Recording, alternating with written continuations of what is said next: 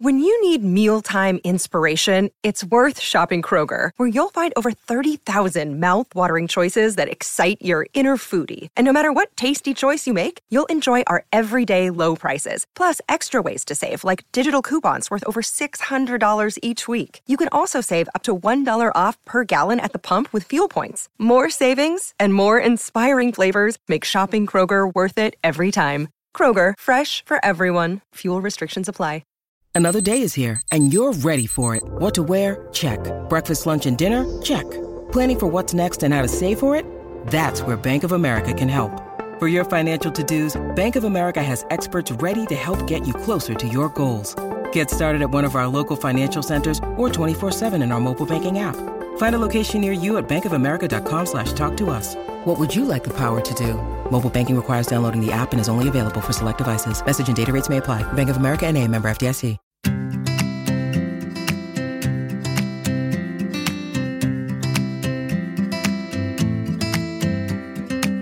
Hi, everyone, and welcome to the Deliciously Ella podcast with me, Matthew Mills, and my wife and business partner, Ella Mills. I'm very happy to have my co host back again today.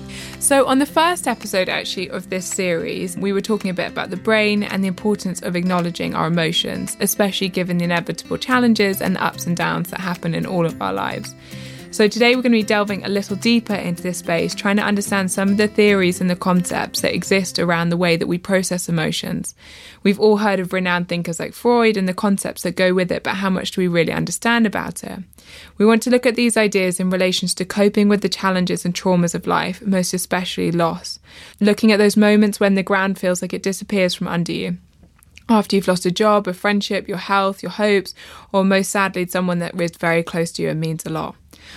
Our guest today is Sasha Bates, a psychotherapist who I met through our editor, Liz.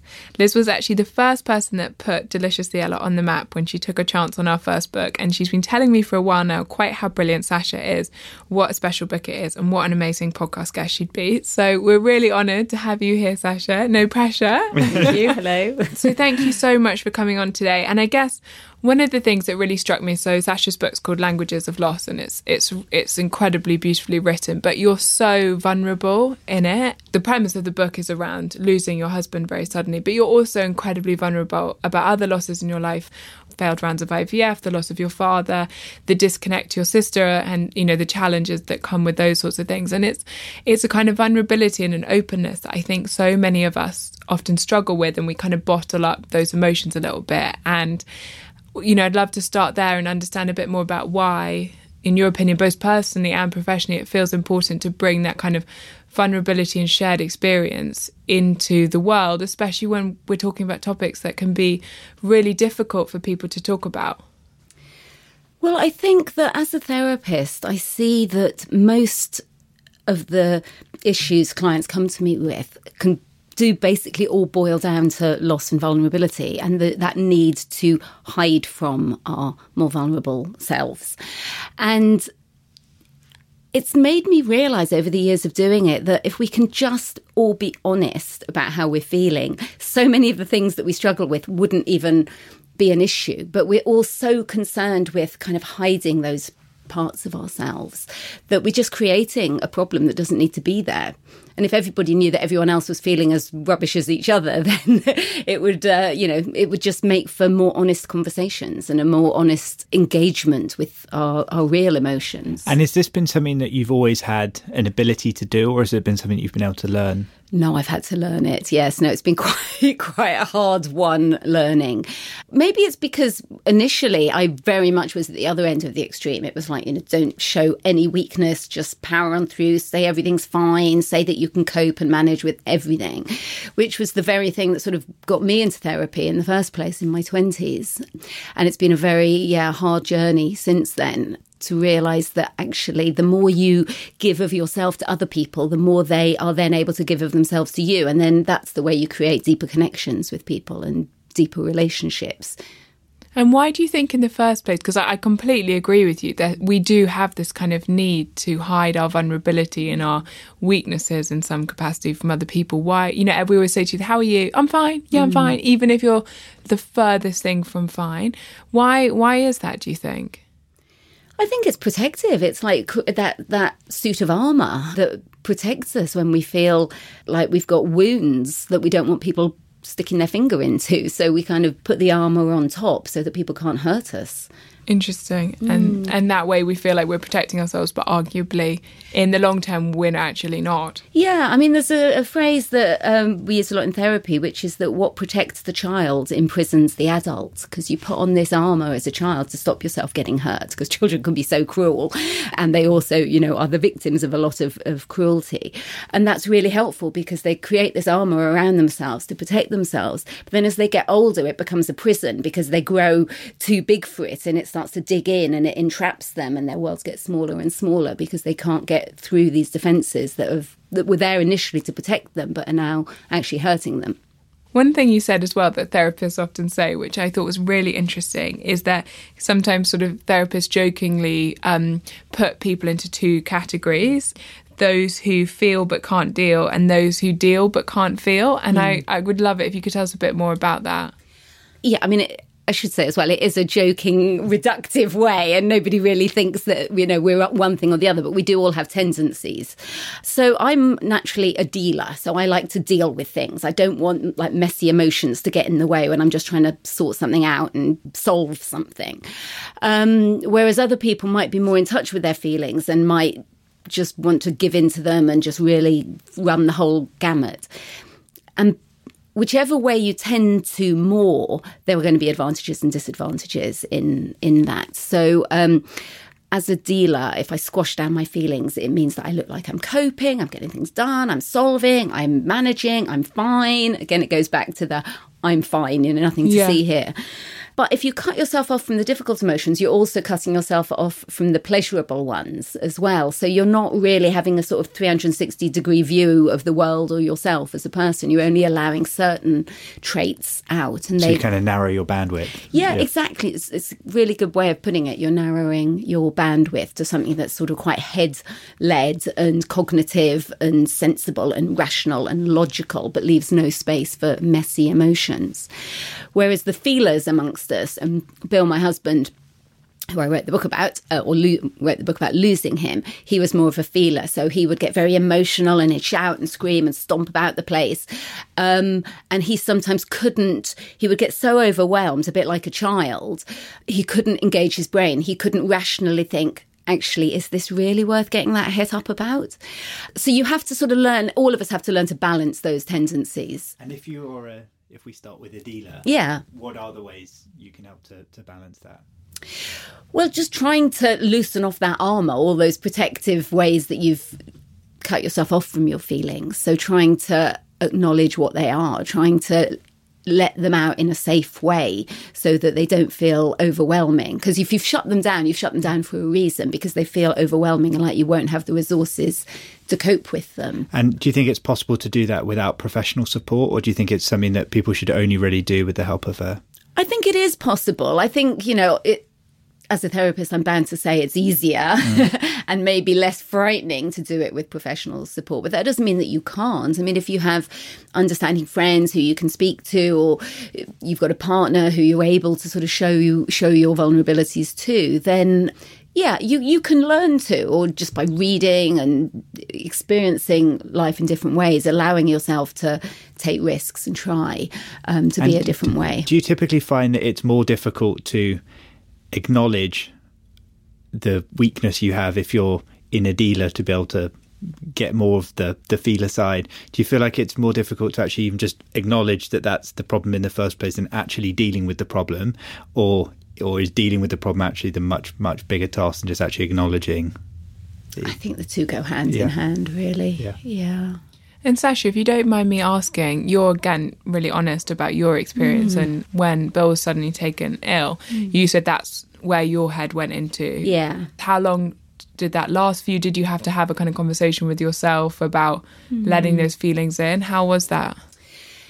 I think because Bill dying was so monumental and it came out of nowhere and it, my life just sort of imploded over, overnight, I don't think I was making very logical decisions. I think when a crisis happens, you do just revert to your natural tendency. So I wasn't even aware that I was going into dealer mode. I just Yeah. did it. I think as time went on, often the feelings were so big that they just kind of swept all that out of the way. Much as I tried to keep the sort of the defences in place, they would get sort of swept away by the deluge. So sometimes I, it wasn't really in my conscious control.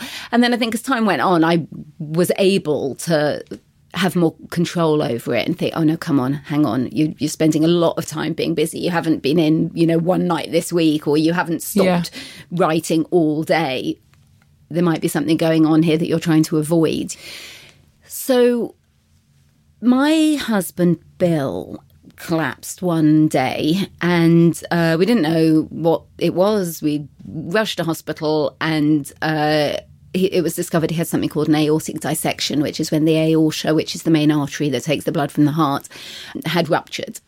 The cure for which is heart surgery. So he went into heart surgery and we thought it was all going to be fine. But then it turned out the next day that before they'd managed to repair the tear, the blood that had escaped had kind of gone AWOL and run amok, and the, a clot had lodged itself up near his brain, and over the course of the next day, it slowly starved his brain of oxygen. So he went in on the Sunday, and by the Monday night, uh, we, I was told that he wasn't going to survive because um, his brain had been starved of oxygen to such an extent that he wasn't ever going to come round.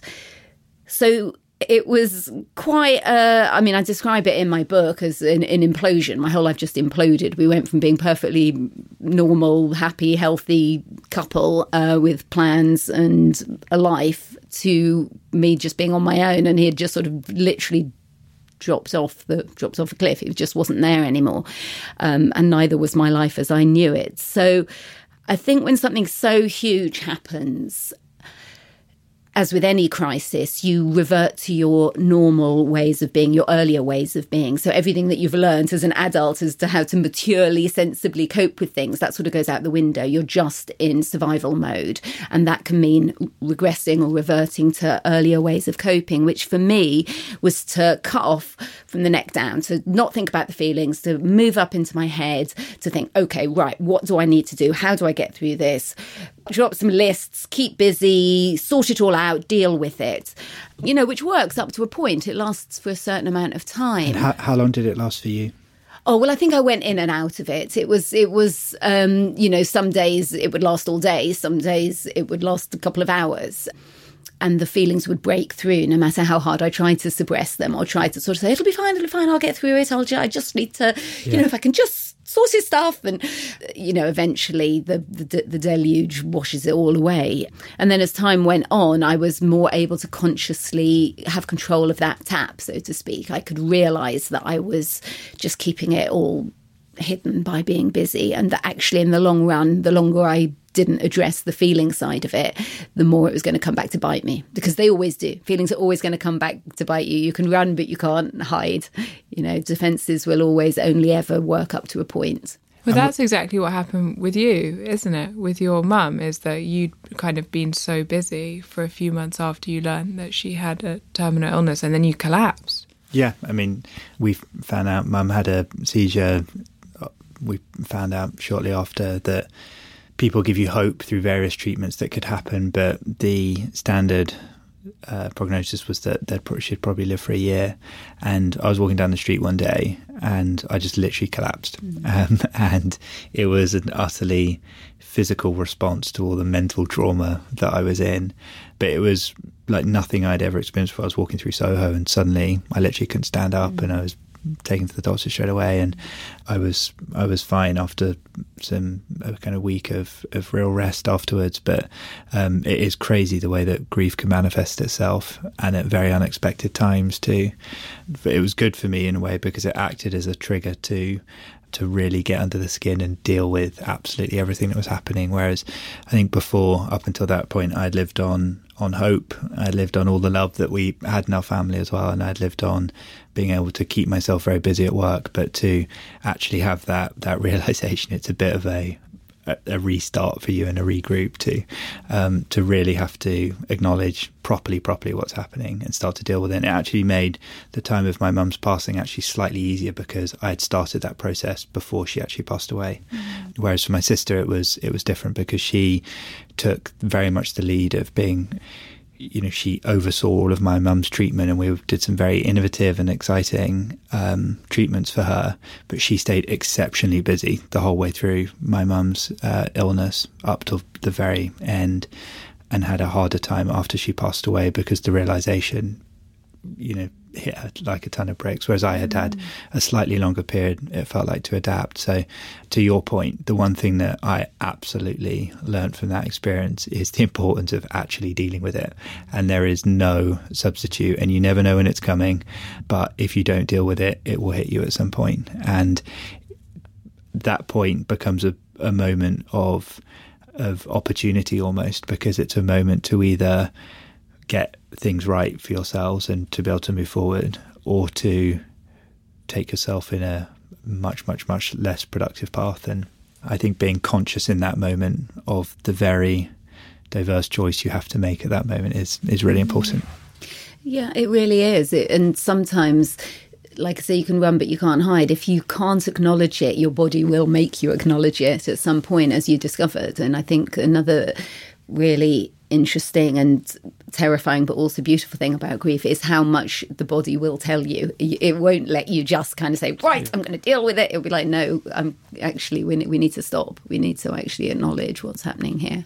And is sasha is that something you see with kind of all trauma you know mm. whether that's like traumatic event in your childhood, you know, say an accident or mm. like a very difficult job loss or redundancy or some, you know, very difficult moments in your life. Is that does those do those emotions kind of obviously it's a different scale, but mm-hmm. you know, do the do the depths of those emotions kind of come and get you as well. Yeah, absolutely. Whatever the loss, whether it's, well, I don't even want to say small or big because, yeah. you know, we're all surrounded by losses all the time. And in the moment of the loss, whatever it is, it feels huge um, and is huge. So whether it's a job loss or a relationship loss or a pet or a know, sense of identity, I mean, it can be quite abstract. There's going to be a reaction you can't just if if you if you've lost something, you're going to there's going to be a hole that yeah. um, needs to somehow be soothed, I guess, and addressed.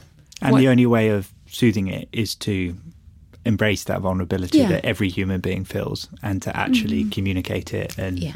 um, and as you say whether it's friend family mm. a professional to mm. actually get help on that yeah i thought it was interesting the part where you talked about how I thought it was really amazing the way you described it, and it actually made a huge amount of sense that you had obviously lost the anchor of mm. your life, and as a result, you kind of felt you needed to create that sense of kind of nesting, of creating a mm. secure environment for yourself. Yeah. And in doing so, there was almost like a sense of kind of avoidance because you were like obsessively yeah. tidying and then obsessively just buying things and like eating a lot and kind of quite mindlessly mm. because you're trying to fill an emotional hole yeah. in a kind of quite a physical way. And you talk quite a lot about kind of over intellectualizing things, denying mm. things, and avoiding things. And I guess those are things on like a bigger and smaller scale that we probably actually all do all the mm. time. Yeah.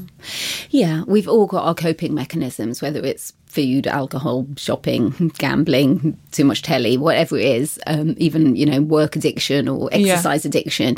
There's a lot of the things that sort of can seem quite healthy. They might be more healthy physically if you spend more time down at the gym rather than spending more time with a bottle of wine. But I'm not sure they're necessarily that much more healthy emotionally because they are all just ways of, of not dealing with it, really, not addressing what's going on. But uh, presumably they're very common, and I imagine lots of things that people end up yeah. in therapy for they've been avoiding for a long time. Yeah, really common and also really understandable, and actually also necessary. We do need some cushioning, otherwise, you know, the abyss that you're staring into, yeah. it's sort of not really survivable. Which is why we don't want to go near it and you know put up all the barricades so they are necessary you know a bit of denial is a great thing a bit of just enjoying yourself or losing yourself in your list making or your treadmill mm. running or your chocolate cake, whatever it is. A bit of that's great because we need to take a break from it. We can't just face the full horror full frontally all the time. It's just too much. So it's when it's when either thing gets out of control. Really, it's everything in moderation. It's um, fine to have a bit of denial and say, I just can't deal with this right now. I'm just going to go off and do what I do best, which is you know I don't know, keep busy or eat. But it's when that just, you kind of relentlessly do it and you don't allow any space for the feelings. Okay, so it's about finding a balance, finding the Absolutely. right time, place, moment, Yeah. person that you're with Yeah. to open up and have that sense of vulnerability mm, Yeah. And making sure you have that. And in amongst that, the avoidance is just a natural part of life that we shouldn't kind of criticize ourselves for. Absolutely not. No, it's really necessary. It's protective. And, you know, in certain situations, you need that. If you are sitting with a lawyer and dealing with business matters or, Yeah. I don't know, trying to get on a train somewhere, you know, you don't want to be a sniveling wreck telling the train conductor, oh my God, my husband's just died and I can't really cope with life. You know, you've, you traumatized the poor man. You know, you do have to, um, know your audience a Yeah. little bit and know when it's feel safe to do that. But I think the other thing is that you learn is that vulnerability is actually becomes a real sign of strength. And someone who I think it's very rare that you speak to someone who can speak very openly about a bad thing that happened to them and that person says oh you know what a weakling. Hmm. Yeah. you know it's typically seen as something oh my god they're so brave they're really able to open up. And so I do th- I think it, it's absolutely a, a show of strength. It's not it's not a weakness that as human beings we have. That is absolutely right. Unfortunately, what we're all very good at is acknowledging that in everyone else and not in ourselves. Yeah. So it's like, oh no, it's you know, it's fabulous. You know, please just show me Yeah. show me your pain. But it's like, oh, but I'm not showing you mine. So uh, we all kind of feel like it's okay for everyone else, but when it comes to ourselves, it's like, oh God, no, I wouldn't possibly show that. Um, but yeah, I mean, if you think about in nature, I mean, trees, the strongest trees are the ones that can sort of bend with the wind and have a bit of flexibility. The the ones that kind of get knocked over in the wind are the ones that are rigid and solid and slightly dying inside because they don't have that flexibility to be able to move with what's thrown at them. One of the other theories you talked about, which I thought was really interesting, is, and we had touched on it on another episode about kind of relationships and things, is attachment theory, hmm. and about how that, as far as I understand it, correct me if I'm wrong, it starts to form when you're very, very young and is very much based often on your childhood experiences. Hmm. But then that creates such a structure for your adult life and the relationships you then form. Hmm. And then those anchors become such a fundamental part of your life, and your different attachment styles can really kind of impact on how you form those attachments, but then also how you react to losing those attachments. Yeah, attachment theory um, started with John Bowlby back in the 50s, I think it was. And he realised that children from a very early age seek love in just the same way they seek food and water and, and shelter. Love doesn't come as a sort of subsidiary to that. It's an implicit human emotion. And if one receives that love and feels that it is conditional upon a certain type of behavior, then you are going to exhibit that kind of behavior because that's the way you get your parents to love you. And most of this is unconscious. Most people don't realize that they're kind of instilling these habits in, in their children that you know, I will only love you if you are pretty or clever or well behaved or whatever it- might be, the mantra in your family or mantras. But it just becomes so ingrained in us that we think everybody reacts to us in that way. Um, so it can be quite confusing if you then meet somebody that doesn't respond in the same way or doesn't have the same expectations. But we can have different attachment styles to different people. So you might be attached in a certain manner to your mom and a different manner to your dad or to your grandparent or to a teacher or I don't know, a babysitter or something. It doesn't have to. A lot of the criticism that's been thrown at attachment theory is because it puts so much onus on the mother to be this amazing, always there, loving mother, which of course it would be great if everyone could be that, but people have lives and it's not just the mum. Children, even if they don't have two parents, you know, there, there are other people in their lives, hopefully, that can, that they can form attachments to, that they understand don't always have to be conditional. And then you kind of move those anchors, is that correct, as you go hmm. on through your life? And so you can move them to other hmm. family members, partners, potential husbands, wives, children. Hmm. And then that then becomes incredibly disorientating. Am I right in saying? And, and that was your experience, is when you then lose that anchor, then your kind of entire world. Yeah, uh, uh, yeah, absolutely. You can come really strongly attached to people later in life. It doesn't have to be, again, it's not a life sentence when, you know, just because you may have been insecurely attached as a child, you can, it's called earned security. It's quite reassuring, though, isn't it, that you can switch, and so you can have an anchor. You could be with, you could be completely heartbroken, or you can have a loss, but you can find a new anchor. It's actually a really reassuring thing to know, isn't it? Yeah, there's always potential to grow. In fact, there's something called post traumatic growth. I mean, we've all heard about post traumatic stress, um, but there is actually something called post traumatic growth where you can use the losses that you've had to help you form deeper connections with other people, which is actually what's happened to me. I mean, I've got so close to some of my friends as a result of the trauma that we all went through, because obviously I wasn't the only person to lose Bill.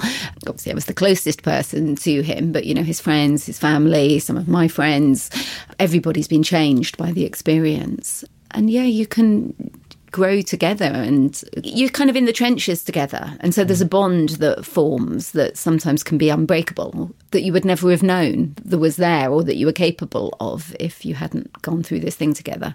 And are you, I don't know if surprised is the right word, but it must feel surreal in that sense to look back now in mm. what's obviously been like I'm presuming the most challenging part mm. of your life by a significant way, mm. and then look back and see that like there are obviously some positives in the sense that you have got these kind of incredible mm. deepened relationships and has it kind of surprised you in some ways to be able to find like some yeah. positives in amongst such a difficult situation yeah it, it really has and the phrase i use for that is gems in the rubble because it's not trying to do this sort of Pollyanna-ish. Oh, it's all fine, and look yeah. what wonderful things have happened. It's like you have to acknowledge that the, the rubble is there, and that there's a lot, still a lot of pain and loss, and you know, missing him, and there's a lot of trauma and stress. But there are gems amongst that rubble that you wouldn't have necessarily found if the house hadn't collapsed. You wouldn't necessarily have found the the little gems that kind of emerge from it.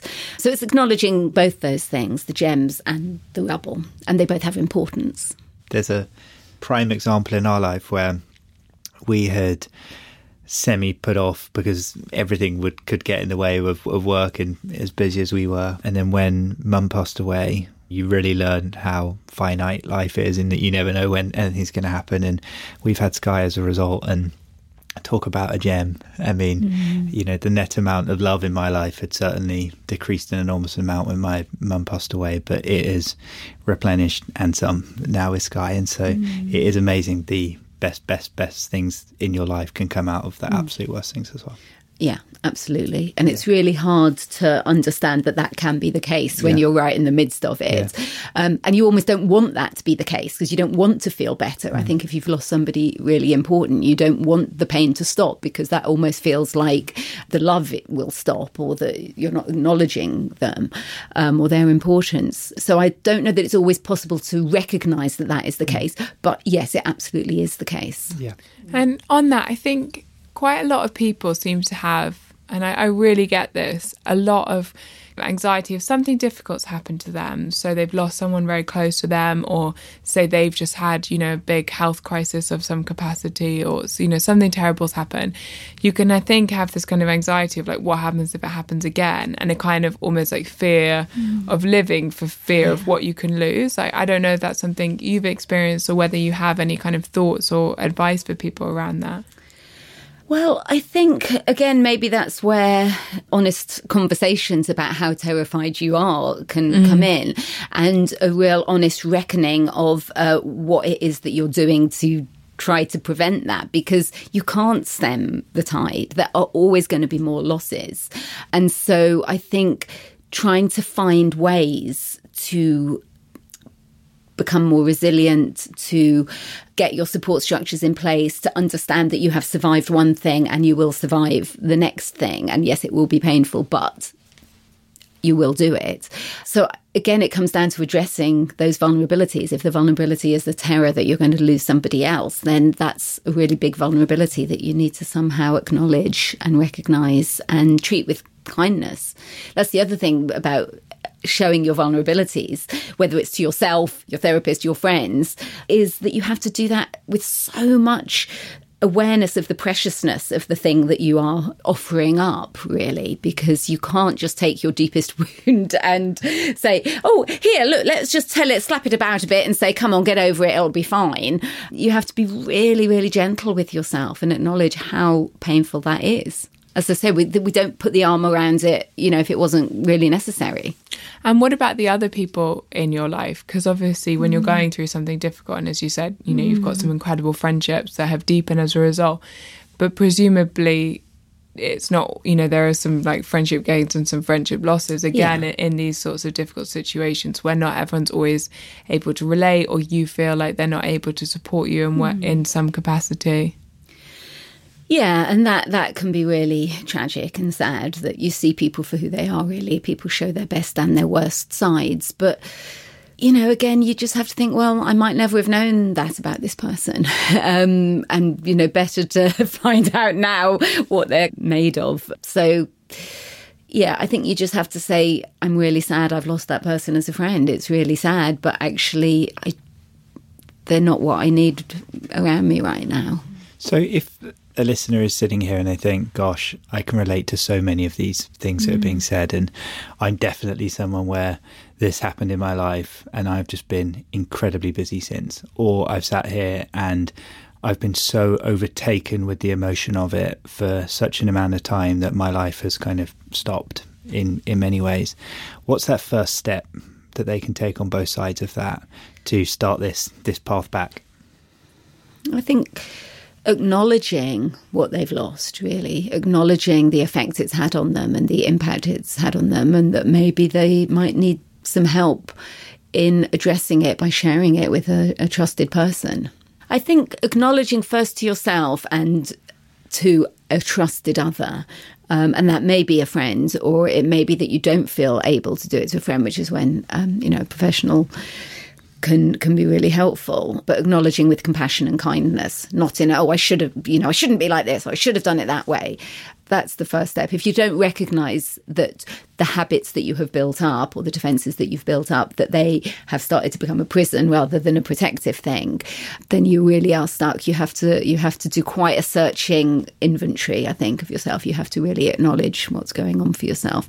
And sometimes, you know, you might not even realise until you start talking to somebody. You might know you're unhappy or you know that things aren't right and you don't really even know why. The loss may have happened so far back in history that i mean i have i've had clients that when we've sort of unraveled why they're feeling unhappy they'll be like but that many years ago? That can't be the cause. Um, it doesn't matter how long ago it happened. You know if you felt wounded and you've kind of tightened up around that wound it's always going to be there. And one thing that you spoke openly about, which I'd love to touch on, is body psychotherapy. So that kind of indivisible link between the mind and the body, and how much that mm. helped you, but not just also how much that helped you. Sometimes, I think when you went on that yoga retreat in Sri Lanka, mm. I think you were saying it helped you also realize that actually there were a lot of emotions that you weren't mm. necessarily still processing and had kind of locked up a little bit. Yeah, I think that especially for someone like me who is a dealer and tends to live in their head a lot more, we often don't realize that our bodies are just storing these things up in our muscles, in our organs, in our cells. We're kind of depositing all those things that we don't want to think about into our, our physical selves.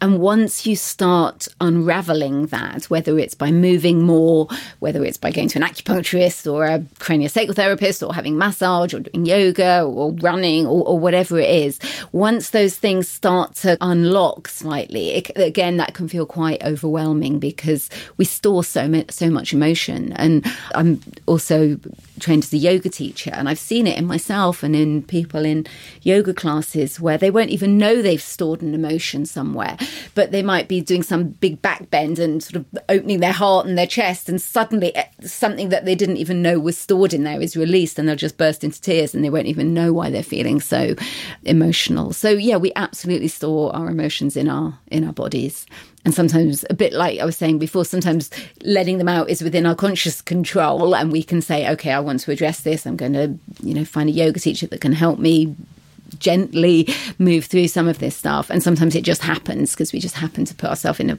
in a posture or do something where it's unleashed and then can take you by surprise. As i think you were saying matt when you were walking through mm. soho and your body just kind of went mm. do you know what? I can't really do this anymore. Mm. This burden is too much to carry. But yeah i absolutely believe that we store emotions physically and that if we can't deal with them intellectually they're going to go somewhere. Yeah. I've I've cried in so many yoga classes. Have you? Yeah, It's amazing. It sometimes mm. it just comes from absolutely nowhere. Mm. It's incredibly powerful. As you mm. said, you can just be moving and suddenly you somehow have a, some sense of kind of release and it just like comes pouring out. I've done it in spin class as well. Like, yeah. suddenly you're just bawling your eyes out and it's, Yeah. it's quite an amazing release actually. It's quite unlike anything else. Yeah, yeah, exactly. It, it, it is because it's not something that you have kind of made happen. It's sort of come out of nowhere. It's like, whoa, where did that come from? So, one final topic I would love to talk about because it feels like the perfect kind of place to start to wrap this conversation up is the rippling effect. Oh, yes. Which is where you end your book. And it's just the most amazing concept. Mm. Yeah, if you think about the image of like throwing a a pebble in a pond and then you have the kind of the implosion of the pebble going in but then you get the, the sort of concentric circles rippling out and that can be a really lovely metaphor for how the effect people have on those who are left in that they they live on. Everything that they were and did um, lives on in the people who've been affected by them. So whether it's um, I don't know you know somebody they taught or somebody that they loved or somebody that they helped find themselves everyone's going to be affected by that person having lived. And yeah I just think it's a really lovely metaphor of of just because we're not here in person, the effects of what we did during our lives, I think, are still are still there, still creating waves, still creating ripples, still benefiting people in ways that you couldn't possibly have known yourself when you were doing the thing that you were doing. It's a really nice way Mm. of thinking about as well as you just like live your life on a day to day basis. That like every tiny little thing that you do Mm. Yeah. can have a long lasting impact, sometimes even without you realizing it. Absolutely, even just like smiling at someone who you pass in the tube, you might Yeah. have brightened their day just because they're like, "Oh, I, somebody's seen me," you know, somebody's acknowledged me. The thing that I found almost most confusing when Mum passed away was how it is the most human emotion and most human experience we can have. You know, everyone loses someone that they love at some point, and everyone is dumped at some point, or everyone mm. doesn't a career doesn't work out the way that they wanted to at some point. Mm.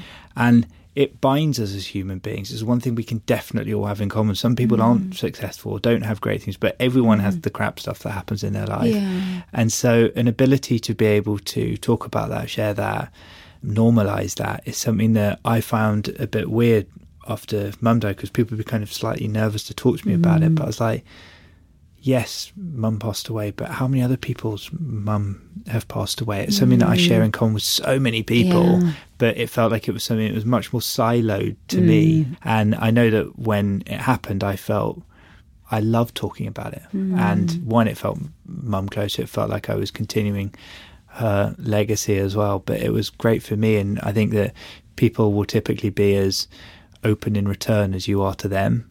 And when I was really open to them about mum, they may then say cause something back to me that I probably wasn't expecting in it. And then that's that's the ripple that, that then goes from there. And it's an additional ripple kind of through people. So, Sasha, we always um, wrap up with asking our guests to share three kind of take homes for our listeners. Um, so, I wondered if you'd be kind enough to share three things with our listeners today. So I think it's really important to keep talking about the person that you've lost in order to show other people not to be afraid of talking about them because people are terrified that they might upset you or they don't know what to say. And so if you just kind of show them how to help you by leading with, oh, Bill did this or, you know, when I think about Bill, that it shows them that they're able to talk about him, and that keeps him alive as well. That's another form of rippling in that we share the memories and we share the, the happy times. The second thing is that grief and loss is a shapeshifter and comes in many different guises. And some of those shapes are going to be easier to cope with than others. And trying to be kind to yourself in the times when it floors you and you feel just you can't cope. And also trying to take advantage of the moments when it actually can energize you and think, no, I'm going to do this for him. He could, he didn't get to live this life. I can, so I'm going to bloody well live it. and the other thing that I was going to say is go at your own pace and don't feel pressurized by what society or your inner critic or what your friends tell you you should be doing. Just go with what you feel you need on any one day, and that's going to change from day to day. Beautiful. Thank you so much, Sasha. And um, Sasha's book, Languages of Loss, is absolutely amazing. So if anyone is going through a difficult time, I would massively recommend it. Thank you so much. Thank you very much for having me. We will see you back here next Tuesday. Thank you. Bye.